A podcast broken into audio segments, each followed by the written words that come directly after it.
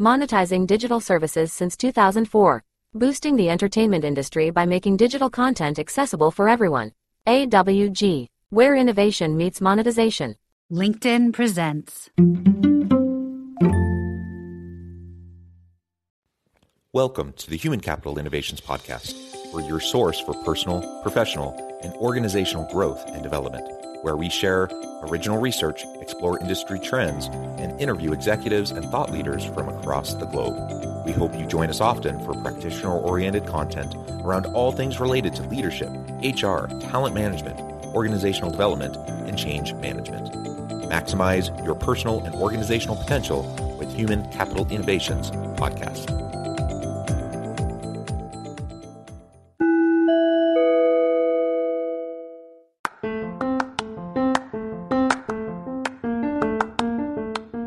You enjoy the Human Capital Innovations podcast, enjoy ad free listening by going to the Patreon page. And please consider contributing even at the producer or sponsorship level. And please leave a review. Thank you for your support.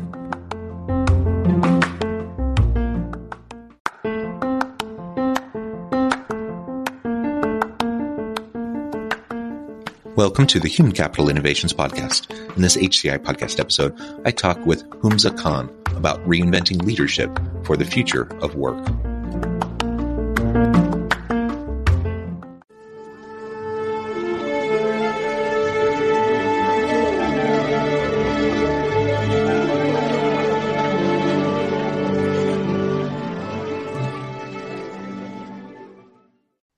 Hamza Khan, welcome to the Human Capital Innovations podcast. Dr. Westover. Sorry, John. Thank you so much for having me. it is a pleasure to be with you. I believe you're joining us from the New York area, aren't you? You got it, sir. From uh, from Hell's Kitchen. Wonderful. And I'm south of Salt Lake City in Utah. We are getting dumped on currently. Uh, oh, the, it's the winter that never ends. Uh, we have it's a record year. I think some of the snow resorts have received like 800 inches of snow this year so far. No way. It's and it's still coming uh, which is good because we've been in drought like much of the West, and so oh, all of the water is Im- really good and important uh, to replenish uh, the reservoirs and everything. But man, my goodness, we woke up this morning and it felt like Christmas. So, oh, um, oh man, hopefully it's getting a little warmer there in New York. It's uh, you know, a strange dark upside to global warming over here. We never really had a winter. how how are things in Salt Lake City in May? Uh, I mean, it's usually beautiful, very lovely. Okay. By this point in time, it's usually you know nice and spring and blossoms, and uh, it's going to be a bit delayed this year. Uh, so we'll see.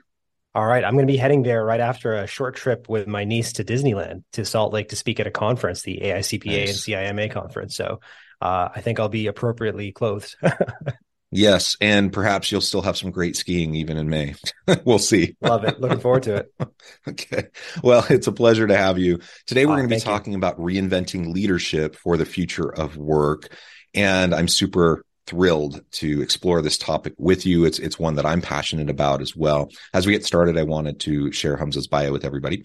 Hamza Khan is a best-selling author and global keynote speaker whose TED Talk "Stop Managing, Start Leading" has been viewed nearly 2 million times. He is a top-ranked university educator and respected thought leader whose insights have been featured by notable media outlets such as Vice, Business Insider, Hamza is trusted by the world's preeminent organizations to enhance human potential and optimize performance. His clients include the likes of Microsoft, PepsiCo, LinkedIn, Deloitte, Salesforce, TikTok, and over 100 colleges and universities.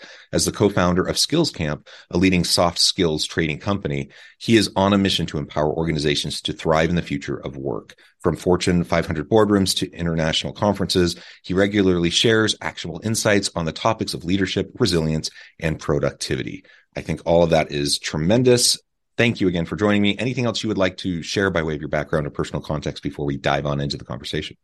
Uh, thank you, sir. That was a very, very generous introduction. And uh, I was smiling. I was feeling very proud of all the accomplishments that I've been able to uh, have and over the last 15 years of my career. But having read your bio, having read up on you, I was like, oh man, I'm a baby over here. I'm a, I'm a spring chicken compared to Dr. Westover and, and the work that you've done. And so I, I'm just very glad to be here. I'm honored to be in your presence to, to, to join the pantheon of guests that you brought on this podcast and to learn. you know what's that saying? Uh, when when one teaches two learn. So thank you for gifting me an opportunity to share with your audience today. And i'm, I'm looking forward to this conversation because i believe that you have the career that uh, i'm trying to emulate. Uh, you've extended and are continuing to extend the runway of what's possible for me as somebody who hopes to have as storied and as successful as a career as you do. So thank you sir for everything that you do. Uh, if you want to know more about me it's uh, i'm i'm trying to become you well, that is very kind. I appreciate that. Um, again, really a pleasure to be with you. And this, it is a privilege to sit down every day and to have these wonderful conversations with thought leaders and executives and, and otherwise uh, organizational leaders from across the globe. It's, it's fantastic. It's so enriching to me. So I really appreciate you taking the time. Well, why don't we dive on in okay. and maybe you can share a little bit about uh, the reinvented piece. So you have this recent book um, where you know the the introduction to this episode is really taken from from that book, Reinventing Leadership for the Future of Work. Tell us about the book, why the book, why now? What do you mean by reinventing leadership? Wow. Yeah, thank you for asking that. Um, unlike the first book that I wrote, The Burnout Gamble, which took me just under three years to write uh, every single day, piece by piece, I was able to crank out Leadership Reinvented in the span of, I think, three months. And I wrote about this in the epilogue of my book. I wrote that uh, this book practically wrote itself. I found myself in a unique situation in which I was primed to observe the world in a different way. Uh, my father experienced a health scare during the early days of the pandemic that was brought upon brought upon by uh, stress, disorientation, and all the volatility, uncertainty, complexity, and ambiguity that we feel profoundly in 2023. But uh, you know, I just became acutely aware of in the first couple of weeks of the pandemic, and it changed the way that I looked at the leadership apparatus uh, across government, nonprofit, and corporations that was entrusted to guide us through this pandemic and uh, the the idea that kept on running through my brain was this: how you prepare today is how you'll perform tomorrow. And the way in which I saw people performing, specifically leaders performing during the early days of the pandemic, led me to believe that we need a reinvention of leadership, specifically that set of values that we sink to during times of crisis, especially during periods of change there's this misconception that people step up during a time of change, step up during a crisis, but the opposite is true. They actually sink back to the level of their training, values, and preparation. So again, how you prepare today is how you perform tomorrow. And uh, frankly, I was just very discouraged by what I was seeing, specifically in the corporate sector, especially in the government. Um, and we're seeing this now play out in, in the prolonged failure to respond to what is clearly a paradigm shift in the future of work that has happened since the pandemic you know, Gallup is consistently finding, I think now 10 years straight, that uh, most of the workforce is disengaged. I think 85% was the most recent state of the workplace report that found that 85% of the global workforce is disengaged. Edelman is finding that uh, with their trust barometer, that trust in NGOs and government and business is declining precipitously. Life expectancy is dropping for the first time, actually, in the United States. Life expectancy is dropping wild. In- inequality is growing. Workplace stress related illness, injuries, and fatalities are on the rise. I mean, I could go on. And, you know, John, I'm preaching to the choir over here, but I've walked away from from this experience having watched leaders stumble through their pandemic that the world of work isn't really working for most people, including leaders. Yeah. So this book was very much written as a call to action to to distill my thoughts, to organize my thoughts around this, and to help us create a new system that we can sink back to during times of stress and change that will inevitably happen. One that is profoundly human centric, pro social, as opposed to the styles of leadership. And I, I use the word leadership loosely over here. We're talking about management specifically that people sink to that are remnants of the first and second industrial revolution, namely the theory X style of management, dominance oriented yeah. leadership, and so on and so forth. Yeah. And, well, and I really like how you highlighted how we tend to sink down to our base level of competency and skill in times of crisis. So sometimes mm-hmm. we do point to glowing examples, and there there were some. I mean, there were lots of bad examples during the pandemic, sure. but there were some glowing examples too, and we really pointed to those. And we say, look, these people rose to the occasion. I'm not so sure they rose to the occasion. It just the occasion allowed for the spotlight to be on them for how good they are always, right? Yeah. Um, but but what really happened is in so many cases, leaders just weren't up to the challenge at all, no. not even remotely.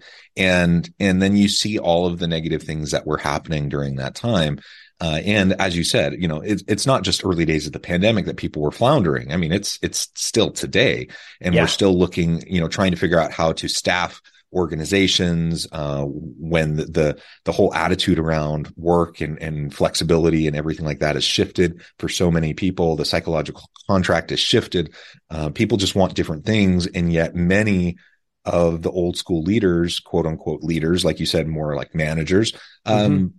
They, they, they want things to just neatly go back to the way they were before and that's just not the world we live in and John, on that note, I'd love to ask you because this is the question that I get asked the most when I do workshops and training. I'm always asked what advice I would give to uh, organizations, specifically leaders that are insisting on their knowledge workers returning to a Monday to Friday, nine to five mandated workday, work week, I should say.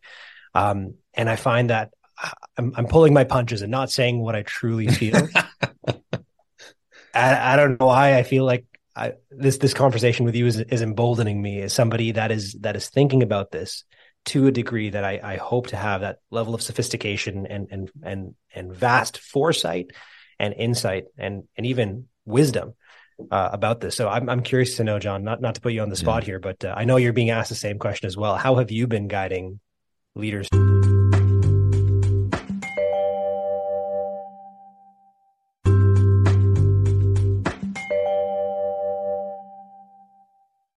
It's insane. Like it's crazy. if if you think I was not that expecting that answer. if, if you think you're just going to go back to the things the way things were and that it's going to work, it's you're you're just you're crazy. You're up in the night. Your head's in the sand. Mm. I'll I'll say with the caveat that of course every organization is unique, has its own unique context. So there are situations where it makes complete sense for workers to go back to work. Um, even thought leader, you know, uh, knowledge worker types of jobs where they literally could be done anywhere. It does make sense sometimes for people to be back together in the workplace. Agreed. Um, but generally speaking, does that require them to always be back together? Probably not. And that's why hybrid work has become uh, such a, a, popular approach to to allow the flexibility to adapt to the unique circumstances of a given team within a given organization uh, but yeah, if you're just going back to the way things always were before, for the vast majority of organizations, I just don't see how that makes any sense. And mm-hmm. it's wishful thinking to think that you're just going to magically return. People's attitudes have shifted. Their priorities have shifted. Uh, what they want from the work that they do has shifted. Um, and as you said, other things have uh, unfortunately shifted in a negative way in terms mm-hmm. of trust in organizations and institutions uh, and those sorts of things that's just the reality. And so we have to learn how to navigate this new reality. It's one of the reasons why we have such challenges hiring good people into organizations. Even with tens of thousands of people being laid off in the tech sector, uh, we still have a shortage of highly skilled people, uh, particularly in STEM fields and in healthcare and in some of those areas. And you uh, unless you're willing to rethink things and make sure you have a really good justification when you take away people's flexibility. Um, unless you can do that and, and articulate that clearly, you're just going to lose the the faith and trust of your people, and you're going to struggle to be an employer of choice and attract great talent. I I, I don't see any other way around yep. it couldn't couldn't agree with you more. And with with enough of a wide enough time scale, those organizations I don't think will be able to cross the chasm of time um, you know the onus is really on leaders and organizations to figure out an art of gathering and, and a true justification for why people should be monetizing digital services since 2004 boosting the entertainment industry by making digital content accessible for everyone. Awg where innovation meets monetization. Synchronously in the same place. Ah man that that was very validating to hear sir. Thank you. You you have you, you have given me the ability to stand so, up sometimes I, I, and say what's in my say what's on my mind truly. Yes well sometimes it, it isn't well received you know when i say dude you're crazy. Um, but sometimes people need to hear it because yeah, sometimes yeah. You, just need the a little bit of tough love and for someone to actually give you a reality check. Um, and and i really i have seen some leaders who you know they're wading into it and they're they're kind of hesitant but they're kind of feeling it out. Th- those aren't the people i'm talking about. I'm talking about the people right. that are full on retrenched um, really trying to, uh, you know, argue for a return to the good old days. And that's wow. just insane. That's insanity to me. And you know, perhaps at at, uh, at risk of never being asked by Amazon to do any work with them, I was most surprised by Andy Jassy's email, which had no no no qualification whatsoever for his desire to get people back into the office. He was just layering that email with platitudes like, you know, I feel like we do better work when we're in the office. I'm like, well, sir, show me the stats because I can show you MIT Sloan reports, I can show you McKinsey reports, yeah. differences in workplace dimensions related to well-being. Like, what are we talking about, Andy? Um, so I, I sometimes I, I, try my best to assume ignorance before I do malevolence, but I can't help but wonder if some of these leaders are using this as an opportunity to shake things up in their organization and and uh, you know yeah. uh, get rid of some talent. Maybe I don't know. I, I, think I think that's definitely part of it for some organizations. Um, it, it's a great catalyst point. It's a it's a it's an inflection point for organizations, right. and it's a good way to sift. Uh, now we could argue all day long whether or not we think it's an appropriate mechanism for sifting, um, right. you know, or whatever. But I do think that's probably why many organizations are are going about you know this and it's unfortunate because I, I believe that how you do one thing is how you do all things and so if that's the you know sort of unethical way that they're going about sifting it's very uh, you know, it's it's it's antisocial. It's not in the best interest of of employees. Um, although that could be argued. Um, but I yeah, well, like and I, I agree, and I sneaky think, way to do things. Yeah, yeah, and I agree, and I think w- one of the things we cl- clearly know by now, uh, with the research that's been done, is that flexible work arrangements disproportionately positively impact, um, you know, minorities, people of color, women, yep. etc and the opposite is true. So when you force everyone to go into the workplace physically, um, then you you disproportionately negatively impact those same populations. And mm-hmm. so you better have a good justification for it. If you wow. don't, then whether whether it's your intent or not, then there there you know you bring into question equal employment opportunity, wow. um, and discrimination and all sorts of things. Uh, which you know even if it doesn't cross the legal threshold of you know something that you could get sued for, right. It, it, it definitely re- raises, you know, it's, it's a moral question and it's an ethical question for sure. That's fascinating. I never actually thought of the mandated return to, to work as an equity issue, but you're absolutely right. For the CEO who bought their house in 2003 to insist on everybody coming back to the downtown core when people have been priced out is truly an mm-hmm. equity issue when you think about it. Huh.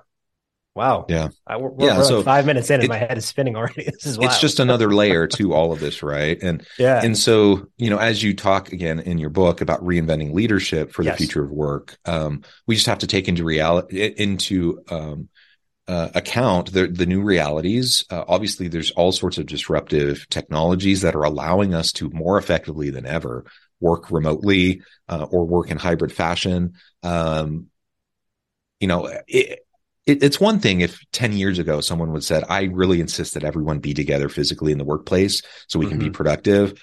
That's mm-hmm. an argument I would buy a little bit more. Um, sure. but now it, it's, it's a hard argument for, for me to buy into because, uh, we've enhanced things so dramatically over the last several years. We've just leaped ahead, you know, a decade, uh, in terms of, of where we were at, people's buy into the different technologies.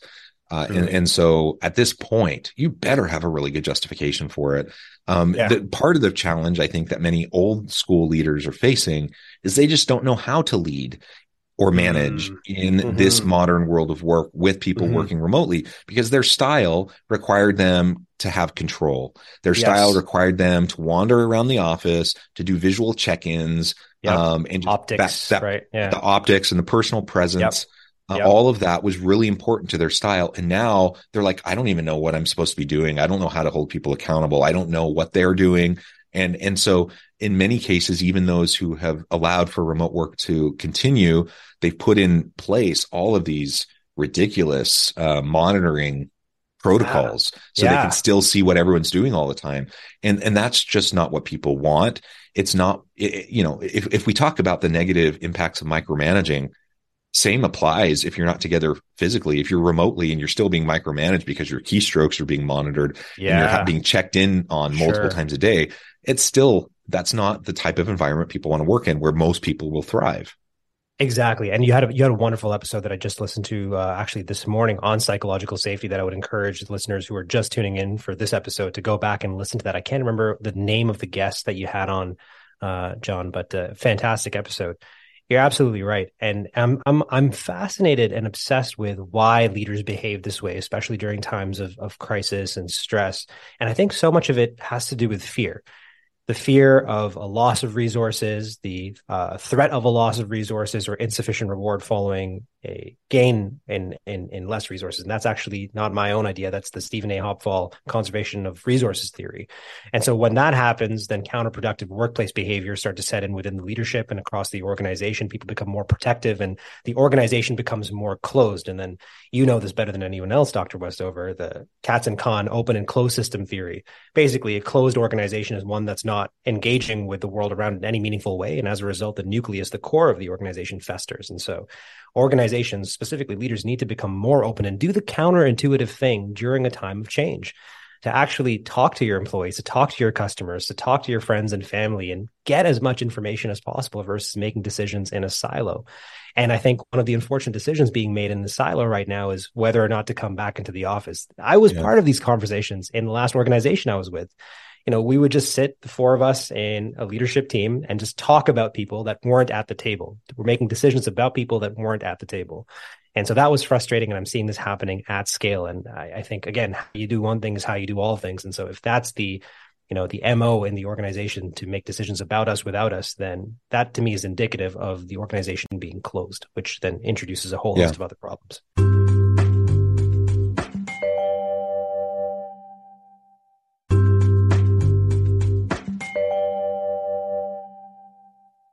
Yeah, openness and transparency in the modern age is, is, so important. People expect it.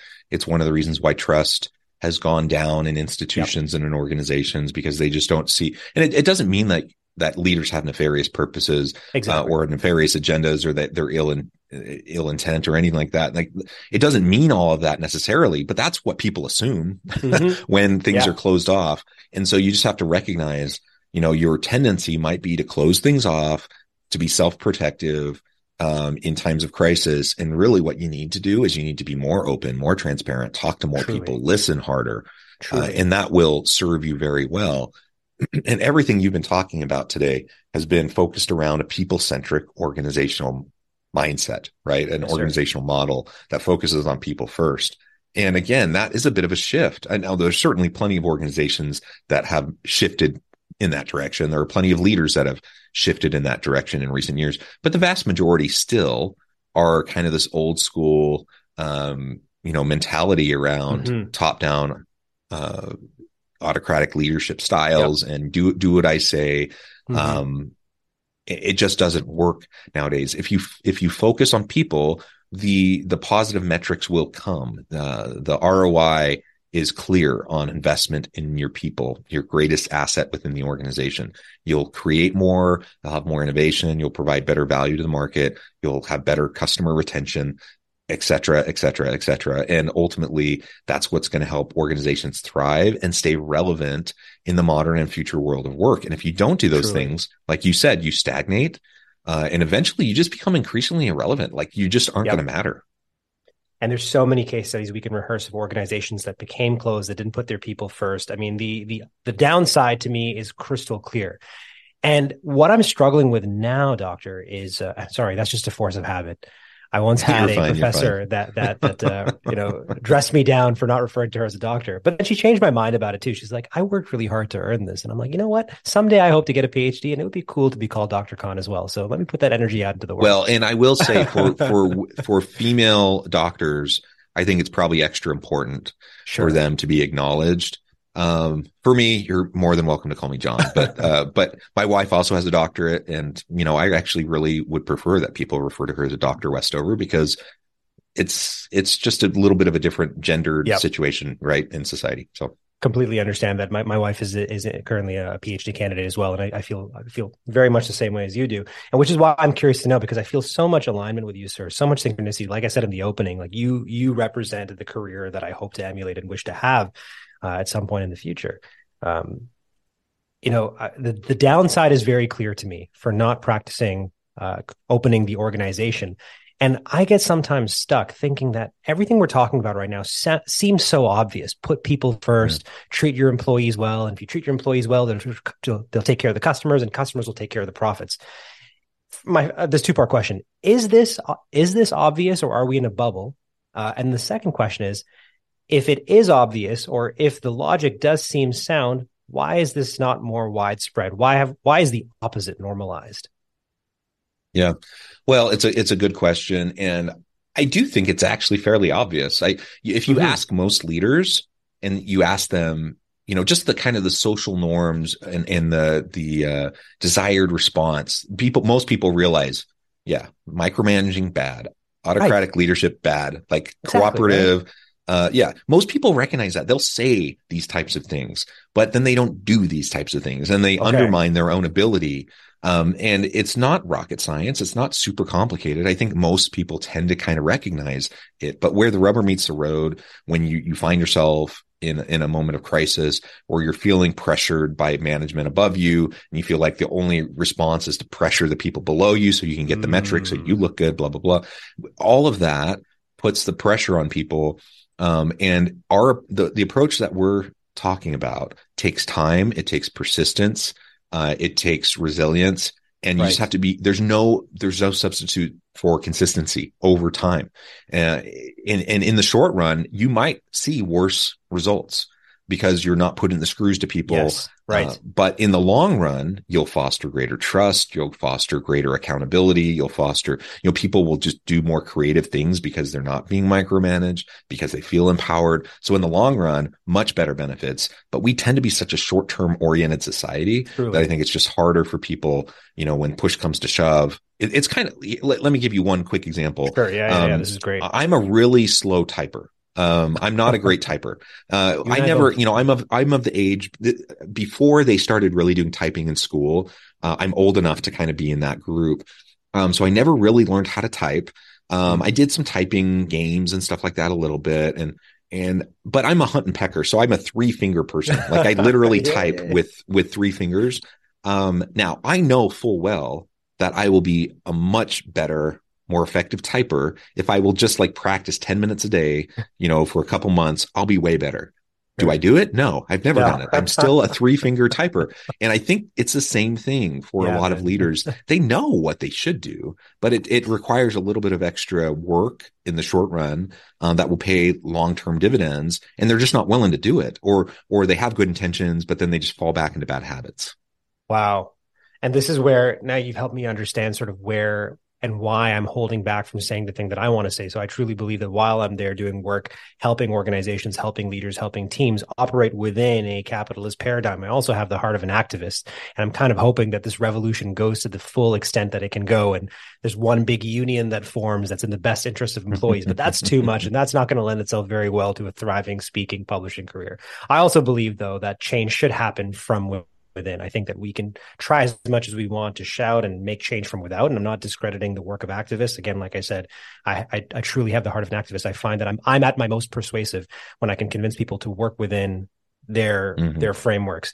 And you know, it's it's so in, it's so interesting. One of the models that I've been relying on recently to help inform my work and my research is the destructive leadership matrix, um, which basically tries to reconcile the tension between what's good for the employee and what's good for the organization and that dichotomy like do you focus too much on the organization at the expense of the employees and do you focus too much on the employees on the on the opposite on the yeah. opposite side? Do you focus too much on the employees at the expense of the organization?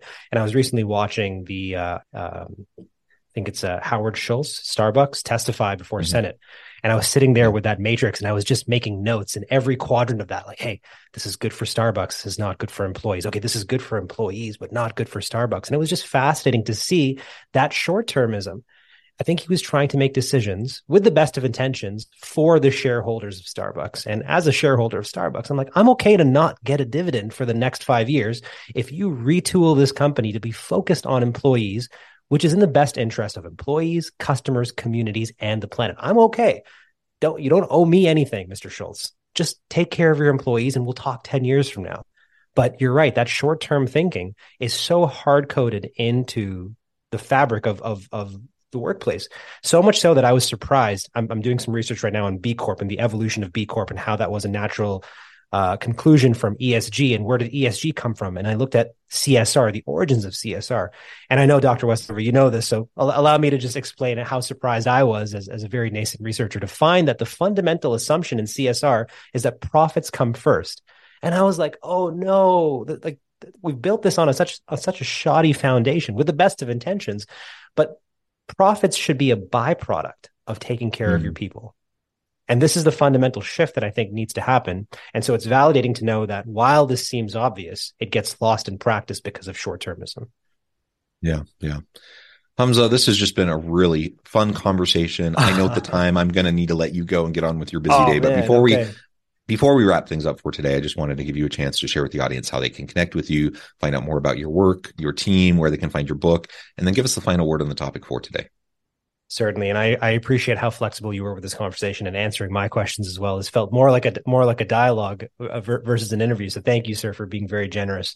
Uh, I have all of my links compiled for for the listeners at hamzakhan.ca. That's H A M Z A or Z A for my fellow Americans. Uh, H A M Z A K H A N dot C A. And uh, the company that I'm building right now with my partner is SkillsCamp. It's a soft skills training company, very similar to the organization that you are building right now, Dr. Westover. So much so that I sent the link. I was like, take a look. This is this is uh, our north star over here. Skillscamp.co, S K I L L S C A M P dot co. If, if you could take anything that I've said today and just distill it down to three words, put people first. Yeah, yeah, well said. Thank you so much. I encourage the audience to reach out, get connected, find out more about what Hamza can do for you. Check out his book. And as always, I hope everyone can stay healthy and safe, that you can find meaning and purpose at work each and every day. And I hope you all have a great week.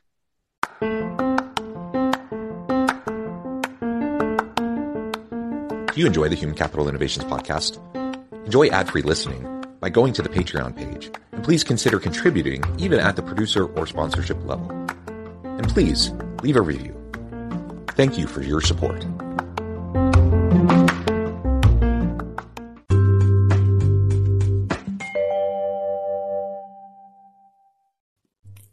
Thanks again for joining us for this episode of the Human Capital Innovations Podcast.